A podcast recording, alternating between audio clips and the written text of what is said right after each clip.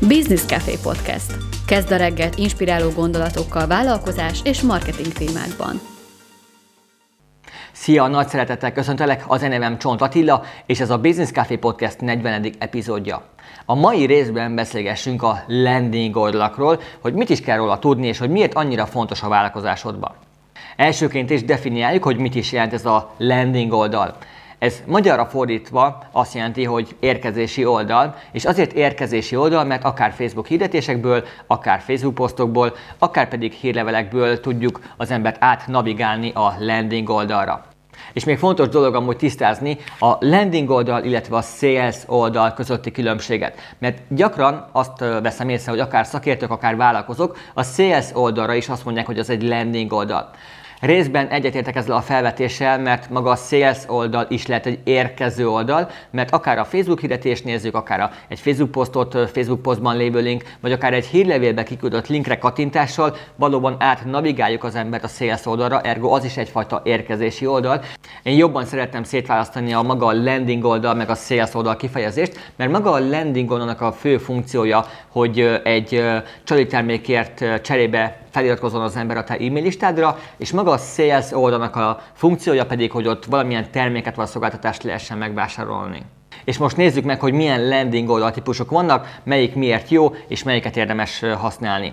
Az egyik ilyen landing oldal típus maga az általános landing oldal, aminek a fő ismérve, hogy körülbelül 3-4-5 egérgördítésnyi hosszúságú, és egyetlen egy fő célja van, hogy az adott csali termékért cserébe megadja az ember a keresztnevet e-mail címet. Fontos, hogy ne legyen benne se lábléc, se menüpont vagy láblécnél maximum egy ilyen keskeny kis ö, lábléc legyen, amiben annyit írsz bele, hogy adatkezelési tájékoztató, meg elfogadja az elszefet, meg ö, minden jog fenntartva. Ennyi, ennél több nem is kell. A következő landing oldal típus az a squeeze page. Ott annyiba különbözik a landing oldaltól, amit az előbb mondtam, hogy az ilyen 3-4-5 gördítésnyi hosszúságú, maga a squeeze page-nél viszont nem lehet gördíteni, mert az annyira rövidke ergo egy oldal betöltésnyi magasságú. Ez abból a szempontból jó, hogy nagyon-nagyon gyorsan feldolgozható, hogy az embernek betölt az oldal, és tudja, hogy kell neki a cucc, vagy nem kell neki a cucc. A hátránya, hogy kevés bizalomépítő elemet lehet besűríteni egy ilyen oldalba, nyilván ezért is nem szabad nagyon túlzsúfolni, szóval legyen benne egy mockup, legyen benne egy feliratkozó űrlap, meg legyen benne egy címsor, alcím, és kb. ennyi. Szóval itt nincsen túl sok lehetőséget bizalmat építeni, viszont nem is annyira szükséges, mert hogyha már az ember feliratkozott, mert kell neki maga a cucc, akkor utána már az e-mail kommunikációban már fel tudod építeni az első, illetve a későbbi értékesítéshez szükséges bizalmi szintet. A következő nagyon jól konvertáló landing oldal típus az a quiz page, magyarra fordítva quiz oldal. A quiz az nyilván tudod, hogy mit jelent, amikor van egy pár kérdés, arra vannak válaszopciók, és azok közül ki kell választani a számára a legideálisabb opciót. És ezt nyilván maga az ügyfél el tudja dönteni, hogy ő melyiket választja, például, hogy mi a fő célod, lefogyni 3 kilót, lefogyni 10 kilót, lefogyni 20 kilót, vagy izmosodni. Most mondtam egy ilyen fitnesses példát.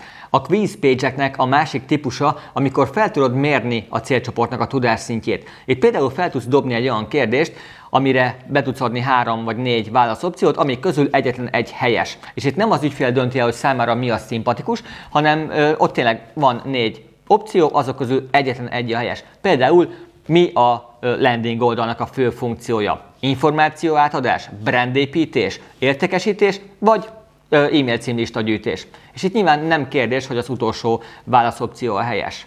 És ezek a quiz page azért működnek jól, mert az ember megválaszolja a feltett kérdéseket, és a végén, hogy megtudja a választ, hogy megtudja az eredményt, meg kell adni a keresztnevet e-mail címet. Ezek a quiz page amúgy ilyen 50 és 70 százalék környékén szoktak konvertálni, szóval egész jó a feliratkozási arány, és pont azért is, mert minden egyes kérdést megválaszolva ő már dolgozik azért, hogy megtudja a végén a választ, vagy maga az eredményt. Szóval itt egy mikro elköteleződés alakul ki az emberben.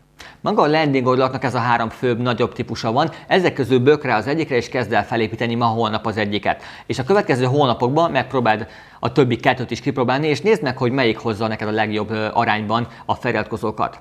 Köszönöm, hogy megnézted a mai részt, holnap jövünk a következő epizóddal, addig is jó listaépítést, jó landing oldalkészítést és sikeres vállalkozásépítést kívánok!